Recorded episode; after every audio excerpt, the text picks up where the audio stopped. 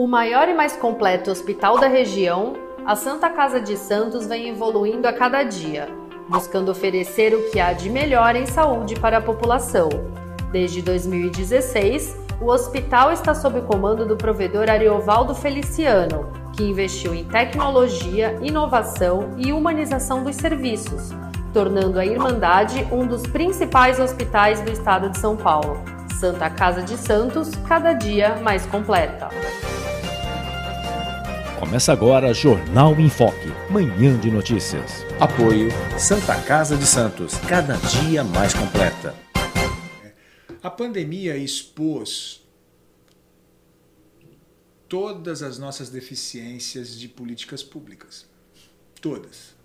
Do transporte à, à qualidade da habitação, do saneamento, à qualidade da educação. É, e aí, quando a gente fala de ensino remoto, a gente precisa separar as coisas. Né? Quando a gente está falando da escola pública, o topo da lista é acesso. Sim. Então, assim, muita gente não tem aula porque não tem acesso. Verdade. Porque não tem o mínimo equipamento Sim. para assistir a aula. Quer dizer, você disse muito bem, se vai para a escola para comer, como é que vai ter um celular com um mínimo de, de, de, de capacidade Claro. tecnológica para dar conta das aulas remotas? Olá, bom dia, amigos internautas do Boc News, do Jornal em Foque, da Manhã de Notícias. Nós estamos iniciando uma nova edição nesta quinta-feira, dia 15 de julho. E no programa de hoje, recebendo com muito prazer aqui nos estúdios da Boc News TV, o secretário de Desenvolvimento Social da Prefeitura Municipal de Santos, Carlos Alberto Mota. Bom dia, secretário. Obrigado. Bom dia, presença. Chico. Obrigado pelo convite e agradeço aí a todos que nos acompanham e poder falar um pouquinho das ações da Secretaria de Desenvolvimento Social aqui de Santos. Muito bem. E como vocês, amigos internautas, observaram, a abertura do programa presta uma homenagem ao colega jornalista Marcos Vinícius Batista, falecido ontem, e que concedeu essa entrevista aqui para o Jornal em Foque, Manhã de Notícias, no último dia 24 de junho, portanto, há três semanas. Ele falou sobre pandemia na condição de psicólogo, na condição de jornalista, de escritor, de educador, de historiador, de cronista, enfim, um currículo vastíssimo, um profissional talentoso, generoso e que nos deu a honra de entrevistá-lo mais uma vez. Eu já tinha tido oportunidade de entrevistá-lo em outras ocasiões, agora no Jornal em Foque, Manhã de Notícias, ele que também é colega, foi colega professor universitário. Portanto, ao Marcos, que Deus o receba em sua infinita bondade e os nossos profundos sentimentos e a solidariedade a todos os familiares do colega Marcão, como ele era chamado e conhecido, Marcos Vinícius Batista. E agora eu queria chamar o colega jornalista Fernando de Maria, que está lá na redação do Boc News. Fernando, bom dia, obrigado pela presença. Olá, Chico, bom dia. Hoje, dia 15 de julho, você, internauta que nos acompanha pelas redes sociais, no nosso Facebook, no nosso YouTube, também pela Rádio Boc News e no nosso site bocnews.com. Assiste ao vivo esse programa, hoje, dia 15 de julho, um dia, infelizmente, triste para nós, colegas, amigos do grande professor Marcão Marcos Vinícius Batista. Hoje é Dia Nacional dos Clubes, Dia dos Homens. Vamos aos destaques, as manchetes de hoje. O presidente do Senado prorroga a CPI da Covid por mais 90 dias. A princípio, o presidente Bolsonaro ficará internado em tratamento clínico, diz boletim médico. Por enquanto, não há risco de falta d'água nas cidades da Baixada Santista. População de rua, cenas cada vez mais frequentes em áreas públicas e privadas do município. Estado vai leiloar 22 aeroportos regionais.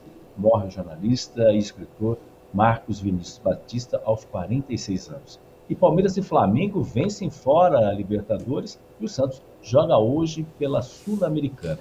Vou falar agora de estradas. Neste momento, operação 5%, com lentidão na chegada a São Paulo dos quilômetros 13 ao 10 para quem vai pela Anchieta, algo que costuma acontecer sempre ali na Grande São Paulo, na chegada à capital. Situação agora das balsas, como sempre, situação complicada neste momento. Agora são 40 minutos do lado de Guarujá e 20 minutos do lado de Santos. Até alguns minutos atrás eram 50 minutos de espera do lado de Guarujá. Então vejam que a situação continua complicada para quem circula entre o sistema de travessia de balsa Santos-Guarujá. Santos e Vicente Carvalho tem 20 minutos de espera com duas embarcações neste momento, Chico. Muito bem, Fernando, muito obrigado aí pelas notícias do dia de hoje. Eu queria iniciar essa entrevista com o secretário de Desenvolvimento Social da Prefeitura Municipal de Santos, Carlos Alberto Mota, falando exatamente de pandemia e de vacinação.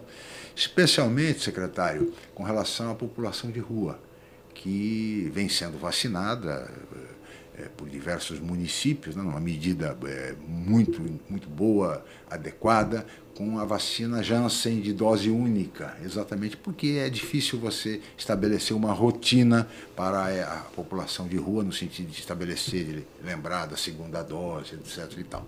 Como é que a, a prefeitura, como um todo, pela área de saúde, pela área de desenvolvimento social, está atuando com relação à vacinação da população de rua? Secretário, obrigado pela sua presença mais uma vez.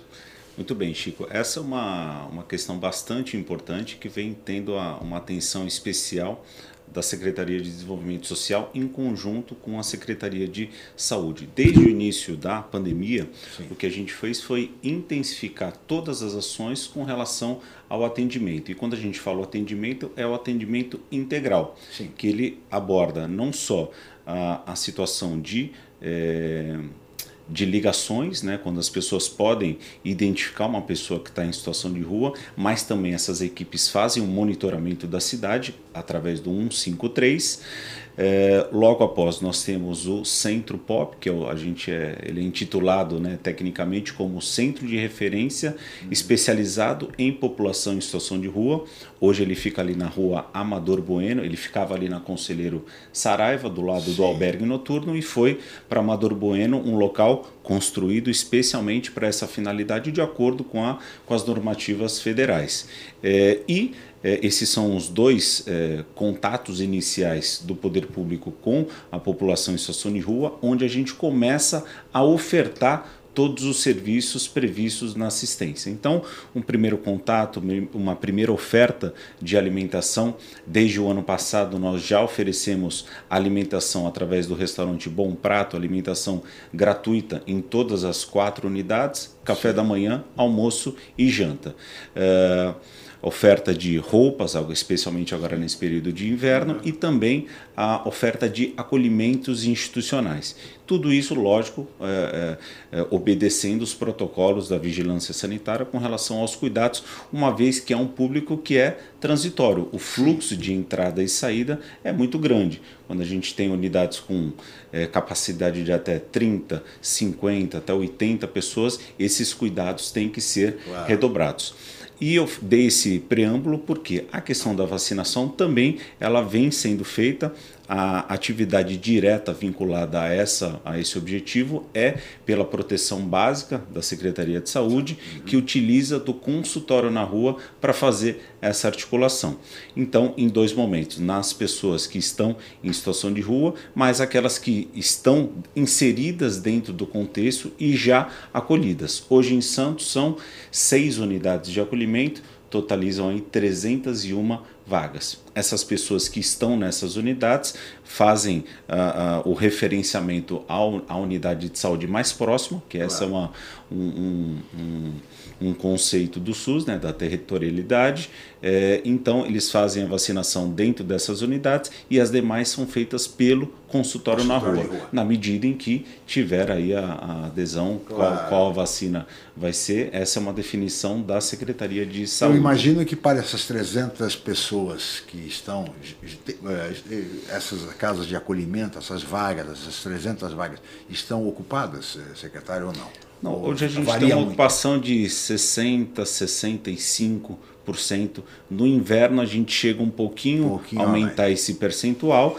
É lógico, todo atendimento voltado à população de situação de rua ele, ele é, é embasado no conceito principal, que você consegue estruturar a sua política pública de acordo com um diagnóstico.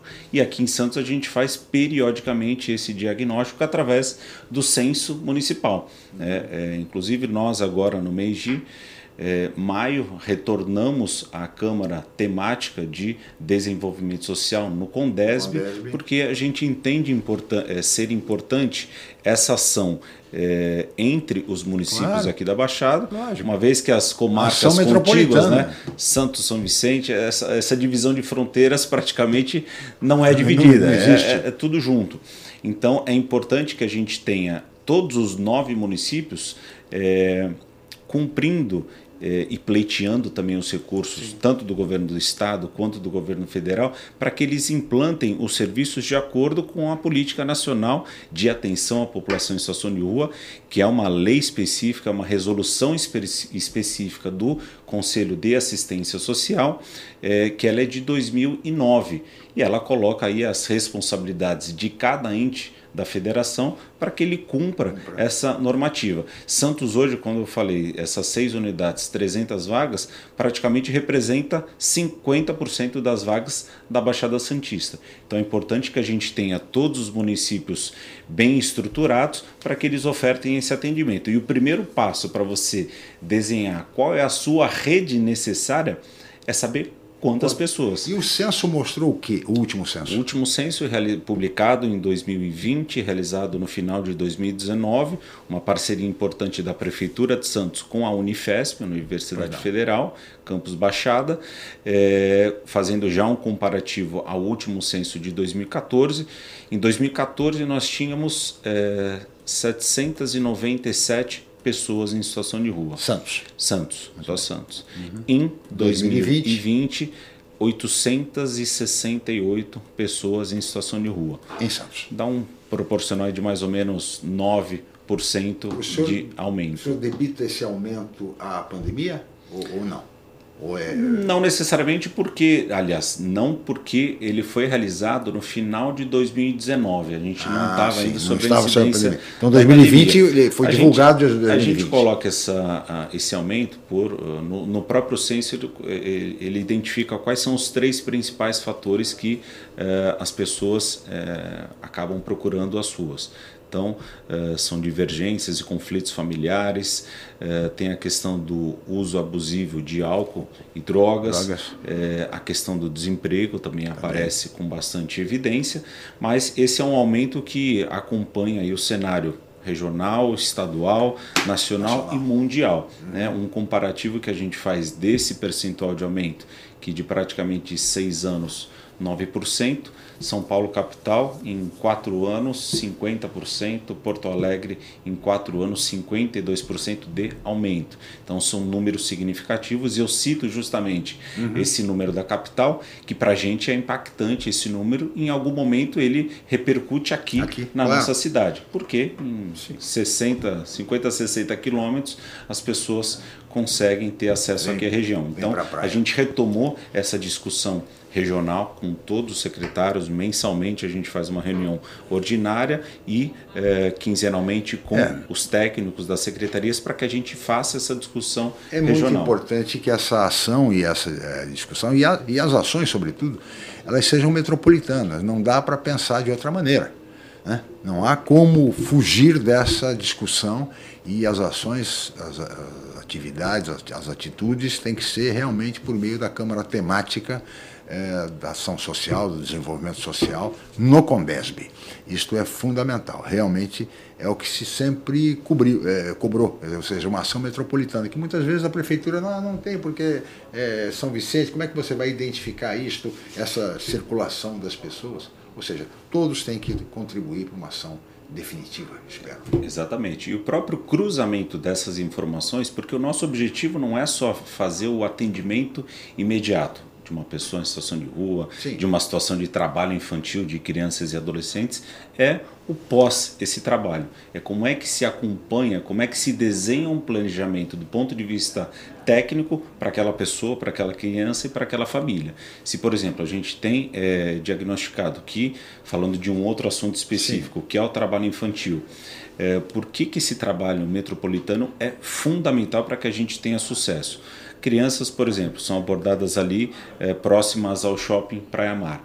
Quando é, é, quando é identificado que essas, pessoas, que essas crianças são ali de São Vicente, É, e a gente tem um, um, limite territorial de acompanhamento do CREAS, que é o Centro Sim. de Referência Especializado para a questão do trabalho infantil, a gente tem que referenciar aquela criança à política pública de São Vicente. Então, se a gente não tiver uma devolutiva técnica dos profissionais daquela, daquele município, para que quando aquele, uh, aquele menino volte, a gente consiga fazer uma comunicação efetiva, porque senão a gente vai ficar identificando e encaminhando os casos. E o que a uhum. gente quer de fato é que, que aquela criança Sim. tenha uma, uma vida digna, que tenha direito à escola, saúde e etc. outras claro. oportunidades de trabalho claro, claro. de acordo com a legislação que hoje é vigente. Não. E é fundamental também a reinserção social das pessoas da população de rua. O atendimento é fundamental, é necessário, é indispensável, mas é preciso também que ele seja, na medida do possível, reinserido socialmente no mercado de trabalho, enfim, e para tanto é fundamental estabelecer vínculo. Me parece que esse é o grande desafio posto aos funcionários da Secretaria de Desenvolvimento Social e a todos os funcionários públicos que atuam nessa área. Secretário, eu queria chamar agora o colega jornalista Fernando de Maria, que está lá na redação e que certamente tem perguntas e colocações ao senhor. Fernando, por favor. O Rodrigo Bertolino, aí, fazendo homenagem ao jornalista, professor Marcão aqui, obrigado, Bertolino, também jornalista. O ex-prefeito de Bertioga, José Orlandino, dando parabéns aí para o Carlos Mota, que também parabéns para o prefeito de Santos, Rogério Santos, que também é presidente do Condesb, né? Enfim, algumas pessoas já participando, prestigiando aí o prefeito de ex-prefeito de Bertioga, José Orlandino, e sempre presença marcante aqui no nosso programa. Audiência qualificada. Qualificada, sem dúvida. Chico, eu gostaria de saber, o, secretário falou sobre, eh, sobre trabalho infantil, mas, infelizmente, a gente sabe também que, eh, até pelas, pela, pelas características da cidade, a gente tem um outro problema que é a prostituição infantil. Gostaria de saber se a secretaria tem alguma ação específica nesse sentido, junto com o Conselho Tutelar, uh, se tem algum levantamento, alguma coisa nessa área uh, sobre especificamente trabalho infantil, que infelizmente é uma realidade, mas a prostituição infantil que às vezes nem sempre a, acaba surgindo publicamente, pelo menos. Fernando, muito importante a tua pergunta. Inclusive, ontem, é, quarta-feira, nós estivemos com uh, uma reunião conjunta com o Tribunal de Justiça, uh, o Conselho Municipal dos Direitos da Criança e do Adolescente, através da Comissão de Enfrentamento à Violência e Exploração Sexual, que é a SEVES, junto com a OAB e a Prefeitura, estávamos eu e a vice-prefeita Renata Bravo, né, representando o prefeito Rogério Santos. Uh, e aí o, o, objetivo desse grupo é discutir, de acordo com a portaria de 2020 do tribunal, todos os assuntos referentes à violência e exploração de crianças e adolescentes. Então, esse grupo tem um trabalho muito específico, revisitando todos os diagnósticos já realizados aqui no Sim. município. O último, ele é de 2018, através de uma resolução do CMDCA os últimos, mas são ações frequentes que acontecem com bastante frequência e aí os principais agentes, saúde, assistência, é, o gabinete, o próprio CMDCA, através das divulgações das ações, é, quando a gente coloca as responsabilidades de cada um dos entes, revisitando a legislação e o que tem de novidade na legislação, mas colocando de forma muito clara e transparente quais são os fluxos de atendimento. E é muito importante que a gente tenha isso dia muito bem detalhado, qual é o papel da delegacia da mulher, qual é o papel do judiciário, qual é o papel do CMDCA, do conselho tutelar em toda essa rede de atendimento. Então, esse grupo tem um papel fundamental agora de revisitar todo esse trabalho, pensando logicamente num conceito agora que vem através da lei federal, que é da escuta especializada, é, e aí trabalhando todas as tratativas uh, das equipes de saúde e também de assistência através uh, a, a no, os nossos representantes da assistência estão dentro da proteção especial uh, que onde estão inseridos Sim. os CRES, tá, tá, o Rodrigo Lac e a Marcele que fazem aí a representação da secretaria. Muito bem. Secretário, eu peço a sua licença, nós vamos para um rápido intervalo e voltaremos em seguida com o Jornal em Foque Manhã de Notícias. Até já. Estamos apresentando Jornal em Foque Manhã de Notícias.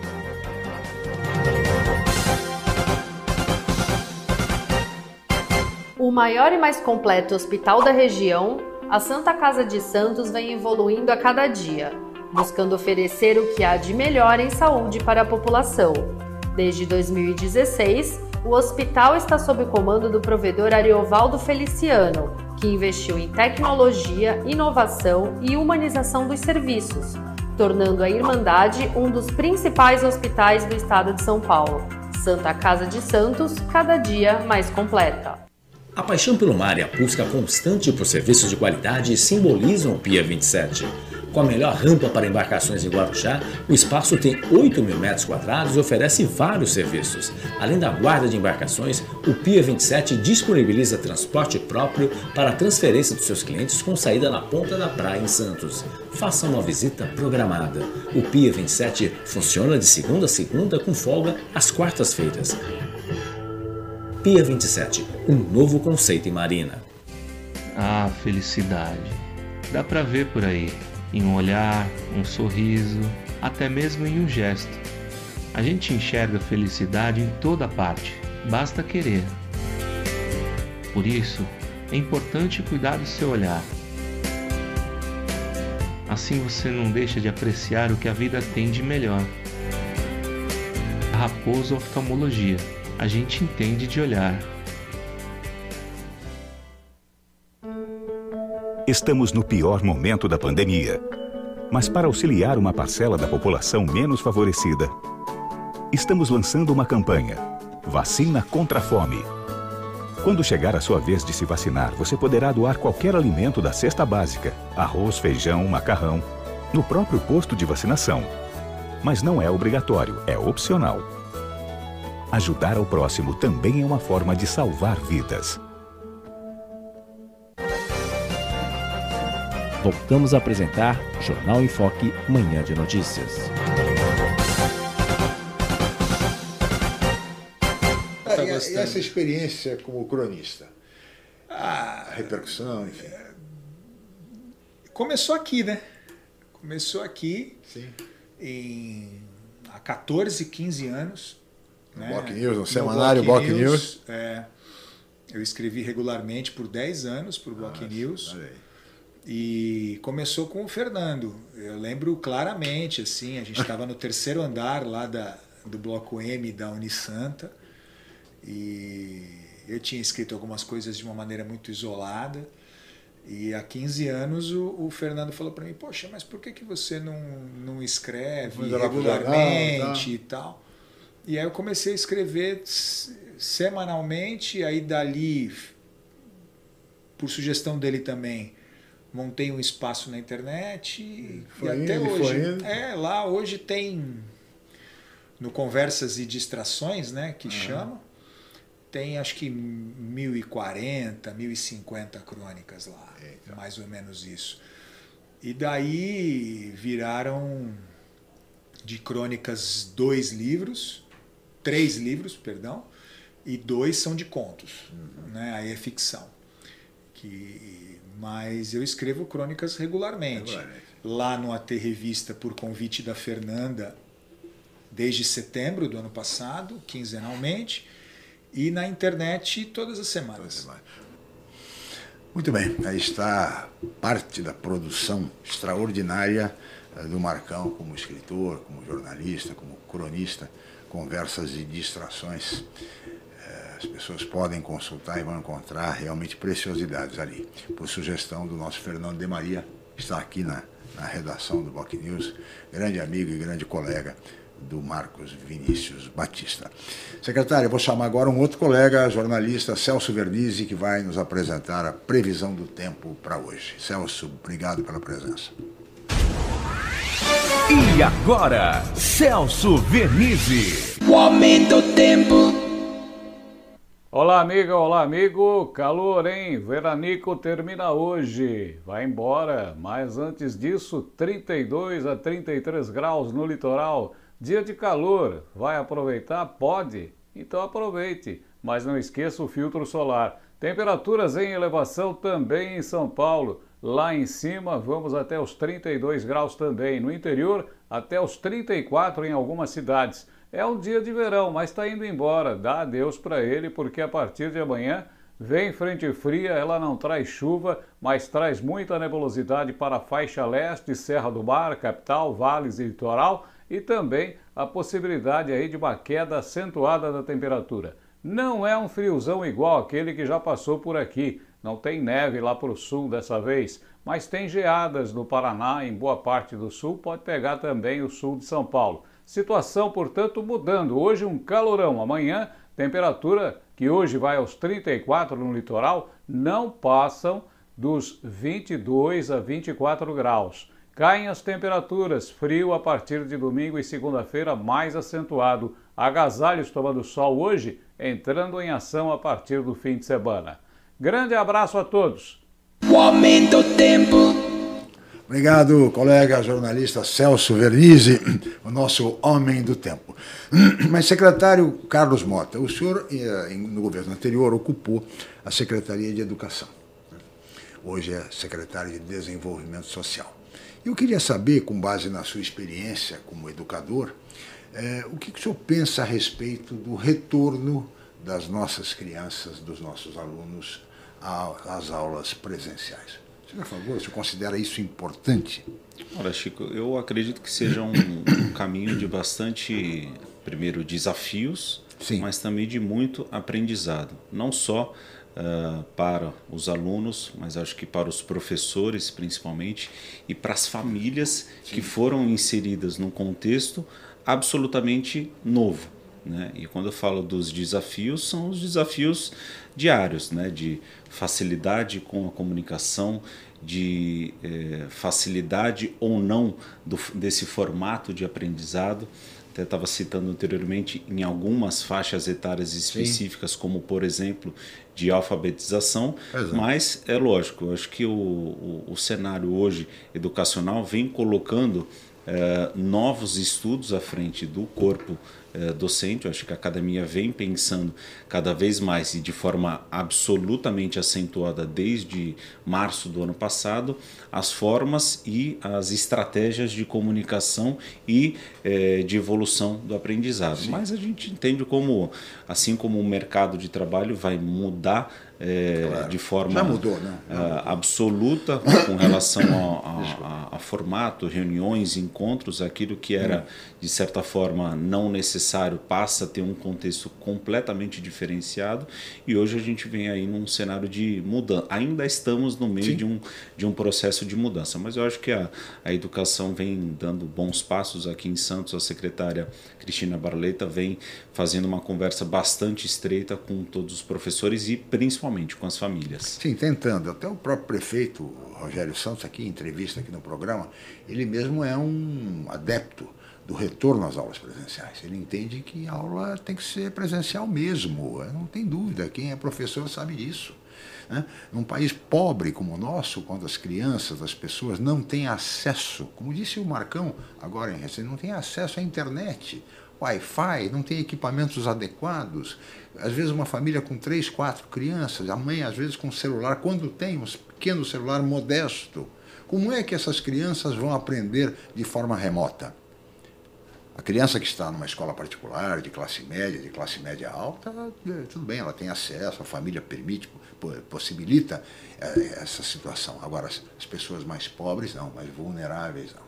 Então, essas crianças precisam de aula presencial, precisam ser alfabetizadas. Como dizia o extraordinário Darcy Ribeiro, o Brasil seria muito melhor se todos soubessem ler, escrever e contar, fazer as operações básicas de matemática.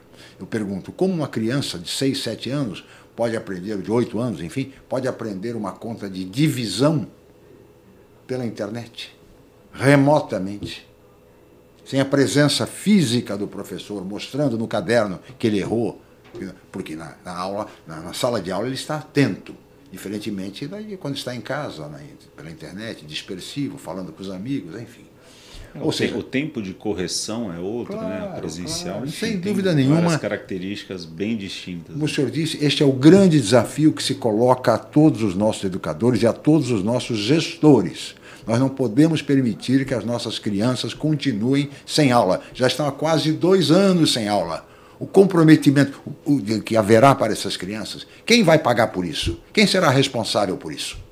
Dois anos. Isso, segundo especialistas educadores, a cada ano perdido, secretário, é preciso uma década para recuperar num país como o nosso.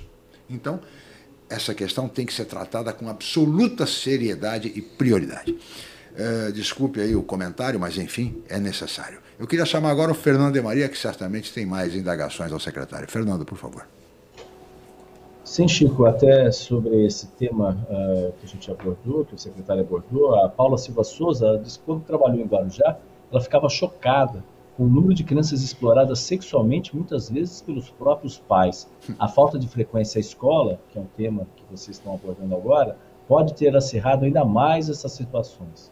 É, o Paulo Eduardo Costa, presidente do Instituto Histórico Geográfico, excelente entrevista, mandando um abraço o Carlos Mota, que tem uma imensa lucidez. O Antônio Carlos Ferreira, bom dia. Santos está com um número imenso de moradores de rua, chegando a causar incômodo quando saímos de casa. Enfim, mas são os nossos internautas aí participando e fazendo algumas indagações sobre morador de rua. E aí, pegando também nesse gancho, gostaria de saber do, do secretário uma, uma questão. A prefeitura anunciou uma recuperação, a revitalização do mercado municipal. Ali é realmente uma região muito complexa e a gente tem um, um, um, uma, ali naquela rua, entre os dois prédios do mercado municipal, infelizmente virou uma nova Cracolândia. Uh, não, não bastasse isso, a ideia também do restaurante Bom Prato sair daquela região, sair daquele ponto e ir para outro ponto ali, talvez nas proximidades ou não. Gostaria de saber quais as ações que a secretaria vai desenvolver especificamente também naquela região, que é uma região que necessita um atendimento ainda mais especial. Muito boa a colocação, Fernando, porque o, realmente a região do mercado, que fica ali na, na Vila Nova, vem tendo uma atenção especial por conta aí da, de toda a revitalização do mercado, que já está com obras ali é, iniciadas, é, e toda todo atendimento especificamente da secretaria não, não fica somente na proteção especial, nós temos ações ali vinculadas à proteção básica, mas uh, a maioria dos serviços de atenção à população de rua, eles acabam ficando ali na região central. Então nós temos o nosso acolhimento institucional, que foi reformado e entregue na semana passada, retrasada, uh, ali na Bittencourt 309, bem do lado do mercado. A Coordenadoria de Desenvolvimento Social fica ali na Rua do Meio. Uh, nós temos a Vila da Beleza, também fica funciona ali na esquina. Temos o Bom Prato, do outro lado temos a Escola Maria Helena Roxo. Uhum. É, tudo, é, todas essas, é, todos esses serviços vão passar por uma reestruturação. Sim. É lógico, sempre voltados a atender aquele território, porque já tem uma característica das famílias que são atendidas. Mas, por exemplo, a própria Coordenadoria de Desenvolvimento Social, que trabalha o formato de é, empoderamento das pessoas, uma vez que a gente oferece ali cursos os mais variados possíveis. Então, na Vila da Beleza, temos curso de barbearia, manicure, design de sobrancelhas, é, e muito interessante, né? Semana passada eu estive lá uh, na Vila da Beleza com a vice-prefeita e apareceu um, um representante de uma empresa é, já está pensando na retomada um, um, em uma unidade ali para o centro, pedindo alguns currículos, né? Sim. E foi interessante ouvir da responsável da unidade, falou, olha, é, que bom que foi muito difícil eu conseguir currículos ela conseguiu três, porque para quem ela ligou, estavam todos trabalhando. Puxa vida, então, pra, e, e, aqueles que não estavam. Sem qualquer é trocadilho, que beleza, hein? É aqueles, e aqueles que não estavam eram por, por alguma limitação pessoal. Sim. Ou cuidado com os filhos, está com um horário reduzido. Mas, enfim, isso é para demonstrar que é, todas as pessoas que são atendidas nessas unidades são encaminhadas pelos CRAS e pelos CREAS e a gente oferece esses cursos de qualificação de uma forma muito é, organizada e com gente capaz, com, com instituições competentes, para que a gente Legal. tenha o desenvolvimento e a porta de saída dessas pessoas, é, passado um período em que ela foi inserida num programa Sim. de transferência de renda, no Bolsa Família, no PNF, que é municipal, ela consiga ter o seu empoderamento e conseguir é, desenhar a sua ah. trajetória de vida. Mas, falando ali especificamente do mercado, tudo está sendo é, reavaliado, mas, obviamente, não é, para que a população fique absolutamente tranquila. Não haverá nenhuma interrupção de nenhum serviço, sequer, curso, por, nada. sequer por 24 horas. Isso a gente garante, é um compromisso do prefeito Rogério Santos, todas as, todos os estudos que estão sendo feitos entre secretarias de desenvolvimento urbano, serviços públicos, desenvolvimento social, saúde, enfim, tem uma comissão estudando todos esses cenários e para que a população fique tranquila, não haverá nenhuma interrupção dos serviços. Isso é muito importante. Eh, secretário, aproveitando ainda a colocação dos amigos internautas e que o Fernando traduziu eh, na colocação anterior, há uma grande preocupação, é evidente, com relação à população de rua. Né? E sabe-se que é, é, essa atividade, enfim, essa situação exige uma ação é, integrada de diversos órgãos da prefeitura. As pessoas que entendem que é um problema de segurança apenas estão equivocadas, porque não é apenas uma questão de segurança, assim como não é apenas uma questão apenas da ação social, é também de saúde, ou seja, há necessidade de uma ação integrada, de uma força-tarefa é, para tentar estabelecer um vínculo e retirar as pessoas da rua e trazê-las para os locais de acolhimento. Né? Essa me parece que é a grande, o grande desafio, é estabelecer esse vínculo, já que não se pode retirar essas pessoas à força, enfim, é mais ou menos isso. Essa é a grande dificuldade. Quais são hoje, secretário, os pontos principais é, de população de rua. Aquela região ali do túnel, do VLT, no Zé Menino, ainda é um ponto crítico. Há outros pontos também, temos até imagens, fotos mostrando a situação da população de rua. Você colocou muito bem, Chico. Esse é um grande desafio aqui de Santos, da região, do país e do mundo. É óbvio, vamos trazer isso aqui para o cenário municipal. Sim. A gente tem que entender o munícipe e a pessoa que identifica uma situação e pede o apoio do poder público. Sim. O munícipe não tem a, o conhecimento de toda, a de toda a estratégia do município. Ah, se aquela é uma demanda para a Secretaria de Saúde, ou se é da Segurança, ou se é da Assistência. Por isso, como você muito bem falou, é necessário uma ação articulada claro. entre todas as secretarias. Via de regra, quando você tem uh, uma pessoa que uh, está ou inconsciente de alguma forma ou precisa de algum apoio voltado à questão do uso abusivo de álcool e outras substâncias, a gente faz a interface com o consultório na rua. Uh, se aquela pessoa está eh, fazendo alguma violação ao Código de Posturas Municipal, seja na montagem de uma estrutura numa via pública. De uma barraca, é, por exemplo. Uma barraca, é, lógico, é, é, é, protocolo e é obrigação do agente, seja da assistência ou da segurança ou da saúde, também fazer a oferta de acolhimento. Esse é um treinamento que a gente faz através da secretaria. Nós treinamos todas as equipes que fazem qualquer tipo de atendimento na rua. Na rua. Até um agente da CT é, é, importante que ele saiba que identificar guarda uma situação, municipal também. Guarda municipal, todos os guardas municipais fazem essa conversa com assistência, porque praticamente em números eles estão né, ocupando o maior espaço de agentes públicos nas ruas. Então é importante que eles saibam quais são esses serviços, onde as pessoas podem ligar é, é, para que a gente tenha um maior número de pessoas fazendo adesão a esses serviços. É lógico, não é um trabalho forçado, é, como, como você muito bem colocou anteriormente, é um trabalho de vinculação. A gente é impedido pela legislação, não podemos e Sim. não é feito assim.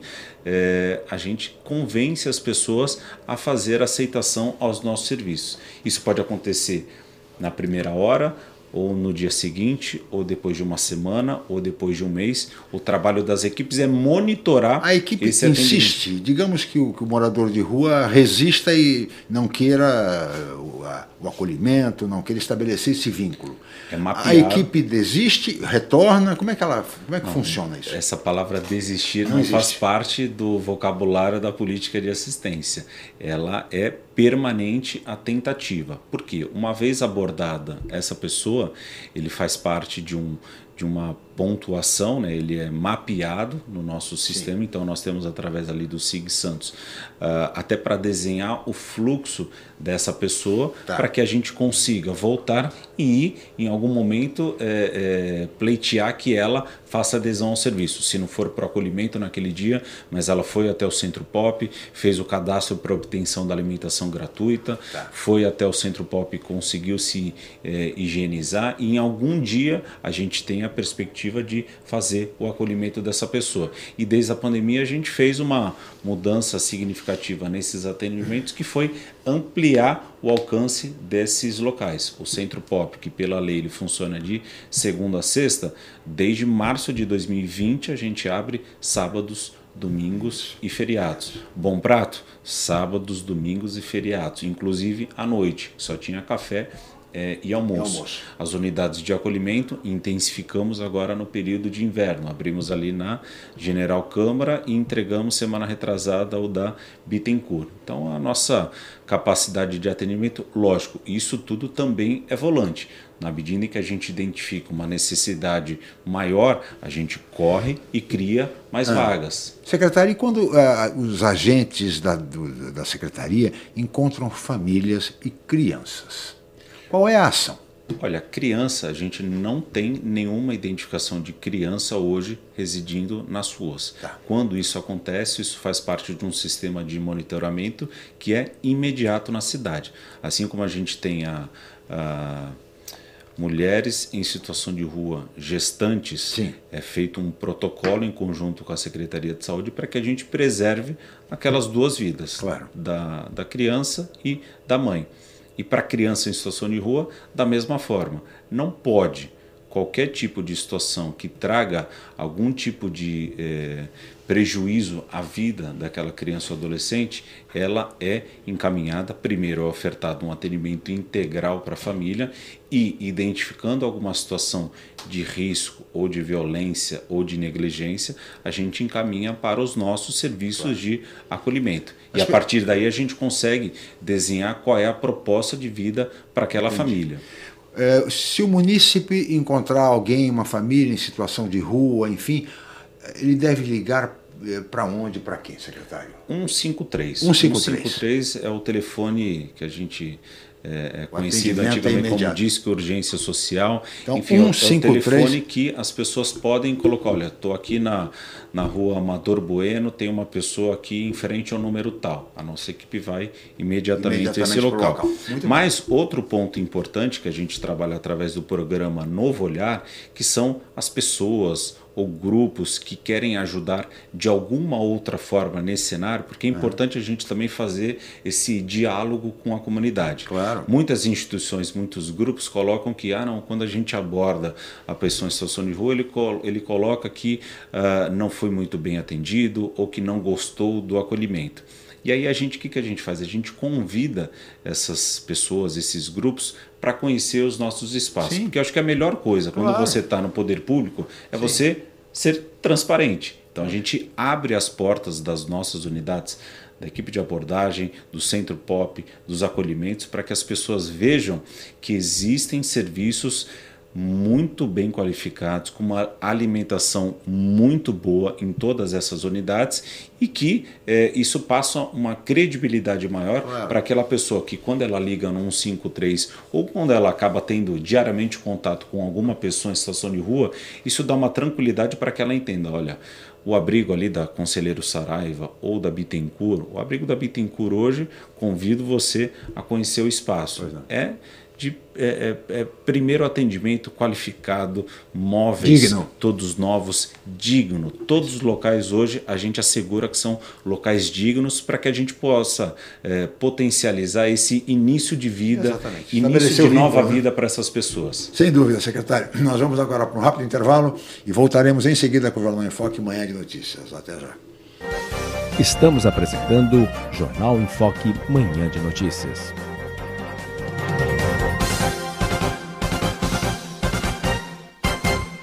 Maior e mais completo hospital da região, a Santa Casa de Santos vem evoluindo a cada dia, buscando oferecer o que há de melhor em saúde para a população.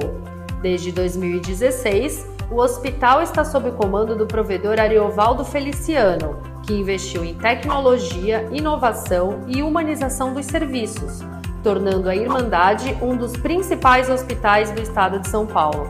Santa Casa de Santos, cada dia mais completa. A paixão pelo mar e a busca constante por serviços de qualidade simbolizam o Pia 27. Com a melhor rampa para embarcações em Guarujá, o espaço tem 8 mil metros quadrados e oferece vários serviços. Além da guarda de embarcações, o Pia 27 disponibiliza transporte próprio para a transferência dos seus clientes com saída na ponta da praia em Santos. Faça uma visita programada. O Pia 27 funciona de segunda a segunda com folga às quartas-feiras. Pia 27, um novo conceito em marina. Ah, felicidade. Dá pra ver por aí em um olhar, um sorriso, até mesmo em um gesto.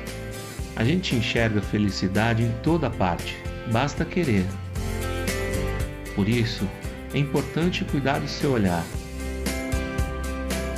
Assim você não deixa de apreciar o que a vida tem de melhor. Raposo Oftalmologia. A gente entende de olhar. Com mais de 25 anos de tradição, o Grupo Enfoque Comunicação é referência em pesquisas, especialmente eleitorais, na Baixada Santista. Os resultados obtidos após a abertura das urnas servem de referência para campanhas e análises da opinião do público junto aos governantes. E a Enfoque também realiza consultas para empresas, escolas e outros segmentos privados. Consulte a Enfoque Comunicação para fazer a sua pesquisa. Os resultados irão te surpreender. Ligue 13 3326 0509 ou 3326 0639. Enfoque Comunicação. Tradição e credibilidade em pesquisas há mais de 25 anos. Voltamos a apresentar Jornal em Foque, Manhã de Notícias.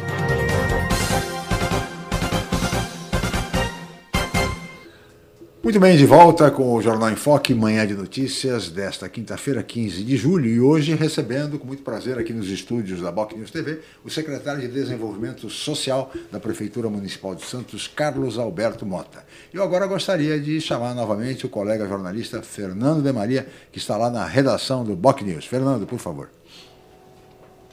Olá, Chico. Tem uma, aqui o nosso amigo Marcos Ramos. Um abraço, Marcos, pela sua participação. Ele está dando uma sugestão bem interessante. Ah, acredito que a nova realidade necessita de novas atitudes ah, a respeito da volta à escola, que é segura, tudo.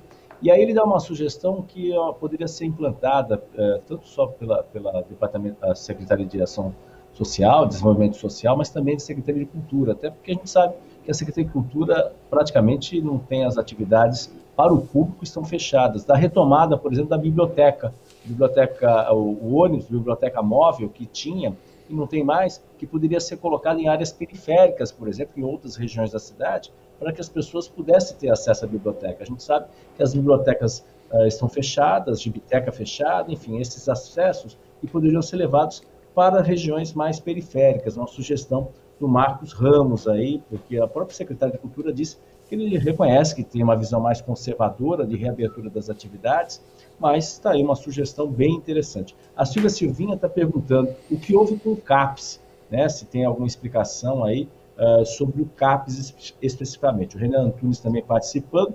Então, essa pergunta da Silvia Silvinha, eu gostaria também, secretário, uh, há algumas semanas, a, semanas aconteceu um episódio lá no Jardim São Manuel uh, que até agora ficou meio, tá meio confuso, porque algumas famílias simplesmente foram despejadas, o que a legislação hoje impede. Eu gostaria de saber o que está acontecendo. Teve até segunda-feira uma audiência pública, comandada pelo, pelo vereador Francisco Nogueira na Câmara, para discutir isso daí. Como é que estão essas 25 famílias, eu acho que são 25 famílias, que foram simplesmente desalojadas lá, lá no Jardim São Manuel? Secretário. Muito bem, Fernando. Esse caso específico foi na, no Jardim São Manuel. Por parte da assistência social, é importante que a gente coloque todo o atendimento voltado às famílias é da oferta dos serviços até de forma antecipada a qualquer situação que envolve uma, uma, uma, uma, uma, obriga, uma obrigatoriedade de saída do local. é, é ofertado os acolhimentos, são é, revisitados todos os cadastros de cada uma das famílias especificamente desse local nós tivemos ali uh, os, o CRAS referenciado ali fez o atendimento de 17 famílias e das 17 famílias nenhuma residia no local. Então, para a gente, aí a, oferta de acolhimento não foi necessária e as famílias são acompanhadas pelos CRAS, não só pelo pela renovação do cadastro, pela atualização do cadastro, mas também pela oferta de serviços, cesta básica, enfim, de Sim. tudo aquilo que a proteção básica e os programas de transferência de renda podem colocar. É, teve um outro questionamento também CAPS. com relação a, ao CAPS. O CAPS ele continua é, em atendimento. O CAPS é vinculado à política de saúde, saúde. Né, que é o Centro de Apoio Psicossocial. É, especificamente com relação à Secretaria de Desenvolvimento Social, a gente faz uma interface muito grande porque nós temos muitos usuários nas nossas unidades, então é importante que a gente tenha claro. esse contra-referenciamento dos casos. É, e também teve um outro questionamento com relação a esse a, a, a essas a, as novas mudanças exigem novas atitudes. Eu acho que é importante essa colocação. Até um exemplo que a gente usa foi da própria proteção básica, que são os CRAS aqui na cidade. Nós temos oito unidades de CRAS. Né? É, nenhuma unidade deixou de trabalhar nenhum dia, diferentemente de outras políticas, são serviços essenciais e o que a gente fez foi aumentar os canais de atendimento. Então, é, num primeiro momento, aumentamos de duas linhas telefônicas para cinco, seis em cada uma das unidades, passamos a equipar todas as equipes com aparelhos, criamos telefones, criamos, uh, criamos canal de atendimento via WhatsApp, isso tudo para tentar facilitar no momento em que Sim. as famílias estavam mais precisando. Sim. E aí esse foi um compromisso do prefeito Rogério Santos e aí toda a política de segurança alimentar, além da questão da ampliação dos restaurantes Bom Prato, nós fizemos também a distribuição de alimentação para todas as famílias aqui da cidade que assim precisavam. Então, eh, fizemos essa divisão, porque com oito CRAS e 85 escolas, foi prudente que a gente descentralizasse esse atendimento. Então, todas as famílias com crianças matriculadas na rede receberam alimentação e recebem através da Secretaria de Educação. Todas as, as famílias referenciadas nos CRAS e que assim o solicitaram foram atendidas e contemplaram. A gente saiu de um patamar de 500 cestas por mês para mais de 4 mil cestas, somadas às cestas da SEDU, que dá um número bastante significativo. De alimentação no restaurante Bom Prato, a gente sai de um patamar de 25 mil refeições por semana uhum. para 42 mil. Né? Então foi uma, uma mudança significativa que obviamente aí a claro. pandemia veio trazer esse aprendizado. É um reflexo da pandemia e um reflexo da situação econômica do país, um país que é marcado pela desigualdade social dramaticamente e por outro lado por uma absurda, escandalosa concentração de renda.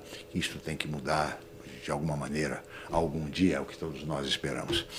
Secretário, eu queria voltar à questão da população de rua e lhe colocar o seguinte: há muita discussão em torno de especialistas, enfim, em torno da internação compulsória.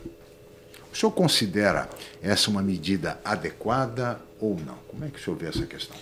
Olha, a internação compulsória, ela, mesmo com a, a mudança da última lei, ela já existia dentro do cenário dos serviços de saúde. O que é importante a gente ter dentro desse conceito é que, primeiro, por parte da política de eh, desenvolvimento social, não há que se falar em internação compulsória.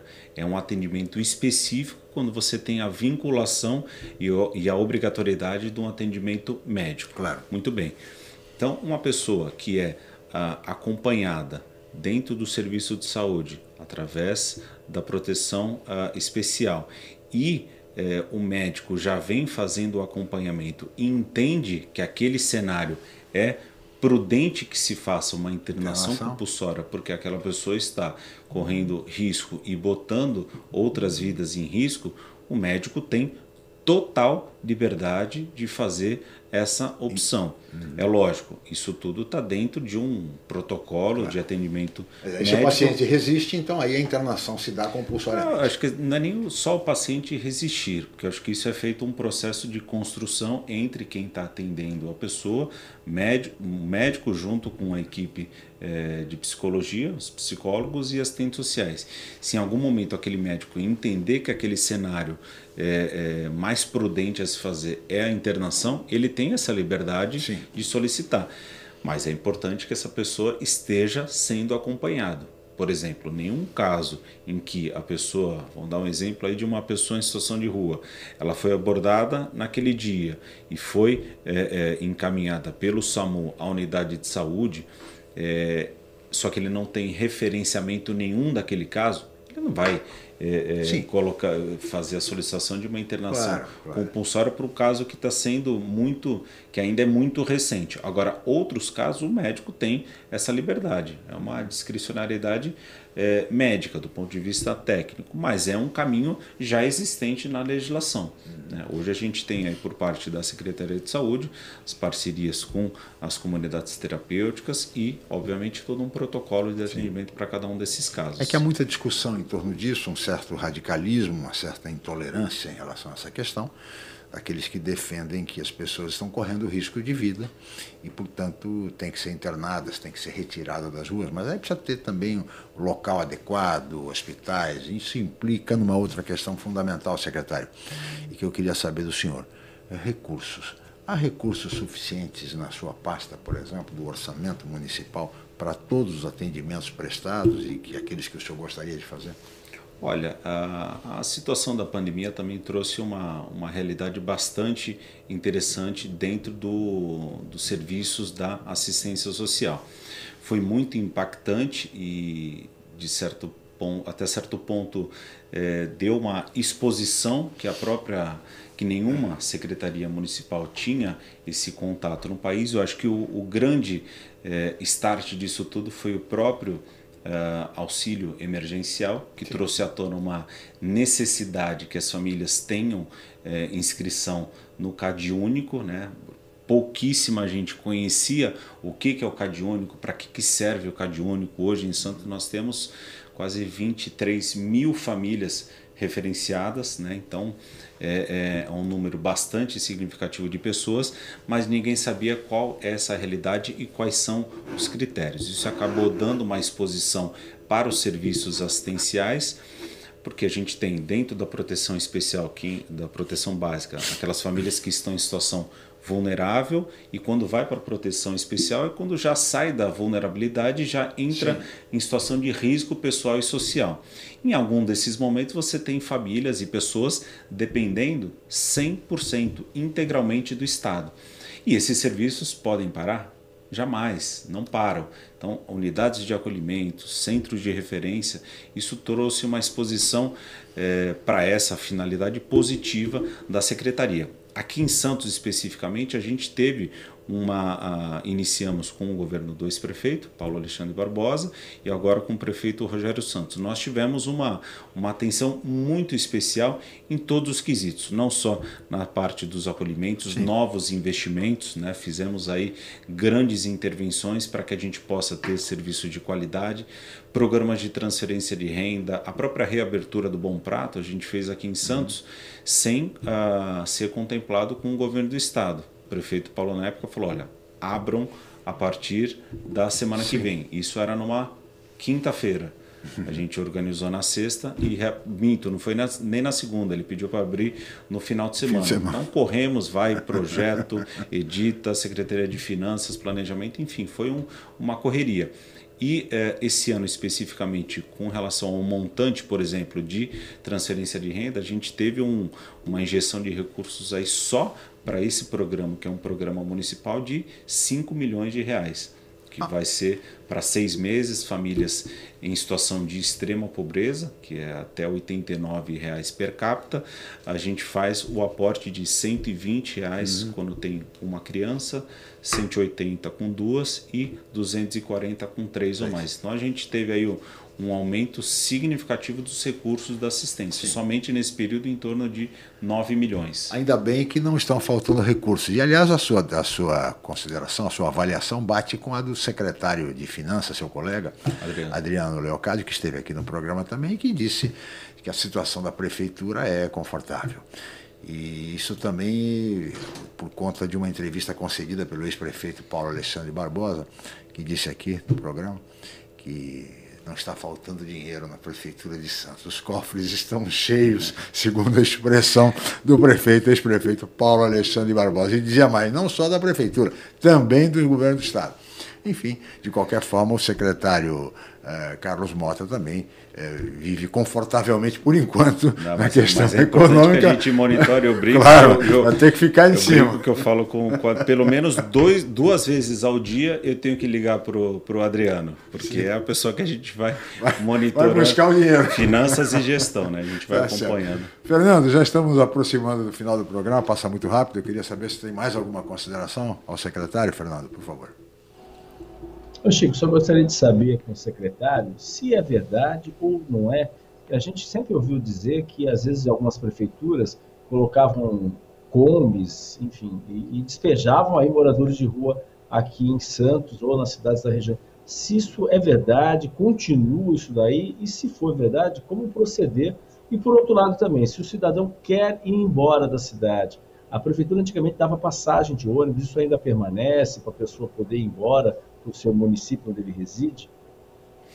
Muito bem colocado. Permanece sim, Fernando. A pessoa que é de outro município e deseja ser encaminhado de volta, ele é, é ofertado né, não só para São Paulo, para qualquer outra cidade, através das equipes de abordagem e do Centro Pop. A pessoa faz um atendimento qualificado ali na Amador Bueno, é, é referenciado e a pessoa pode ir no mesmo dia para o local de origem. Uhum. Com relação ao outro questionamento, das combis, que foi das combis, e, assim, existem alguns mitos. O que a gente pede apoio hoje da população e pode justamente ser feito através do 153, a realidade que nós tínhamos há, há 10 anos atrás é completamente diferente do sistema de monitoramento. Hoje, com o CCO, que é o Centro de Controle Operacional, a gente consegue, a partir do momento que a pessoa identifica, olha, uhum. tem uma Kombi aqui, uma atividade suspeita, a gente consegue. A gente só precisa que seja feita a comunicação através é. do 153 com a placa do, do,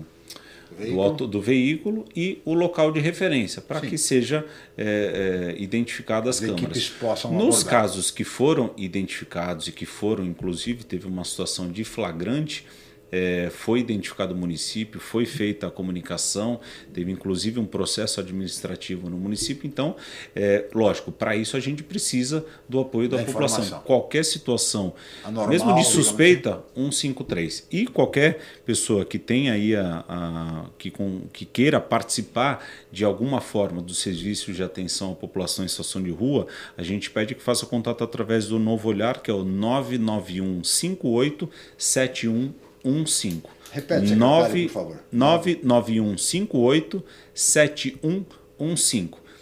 Qualquer dúvida, crítica, sugestão ou que a pessoa queira fazer um encontro, a gente faz capacitações, seja de 5 minutos, 15 ou meia hora, apresenta os dados do nosso censo para qualquer tipo de grupo que queira Ajudar. participar de alguma forma. A gente fica à disposição.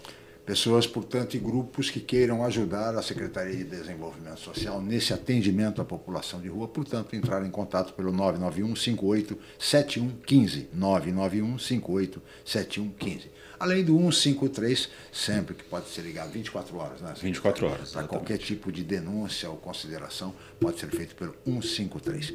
Secretário, nós teríamos muito mais a conversar, você imagina a pauta é extensíssima a respeito do tema, mas nós temos limitações de tempo, chegamos ao final. Eu queria agradecer muito a sua participação e a sua presença aqui no Manhã de Notícias no Jornal em Foco. Muito obrigado, secretário. Eu que agradeço o convite, Chico. Muito obrigado. Muito bem. Este foi o secretário de Desenvolvimento Social da Prefeitura Municipal de Santos, Carlos Alberto Mota, nosso entrevistado de hoje. Agradeço a presença do secretário, do colega Fernando de Maria, de toda a equipe técnica e especialmente dos amigos internautas pela atenção, pela audiência, pelo carinho. Amanhã nós estaremos de volta em mais uma edição do Jornal em Foque, Manhã de Notícias. Muito obrigado e até lá. Queria agradecer muito, Marcos, pela sua presença aqui. Obrigado, Chico. Foi muito honroso para nós. Muito obrigado Estou sempre à disposição, é um prazer imenso vir aqui. O maior e mais completo hospital da região, a Santa Casa de Santos vem evoluindo a cada dia, buscando oferecer o que há de melhor em saúde para a população. Desde 2016, o hospital está sob o comando do provedor Ariovaldo Feliciano, que investiu em tecnologia, inovação e humanização dos serviços, tornando a Irmandade um dos principais hospitais do estado de São Paulo. Santa Casa de Santos, cada dia mais completa. Você conferiu Jornal em Foque, manhã de notícias. Apoio Santa Casa de Santos, cada dia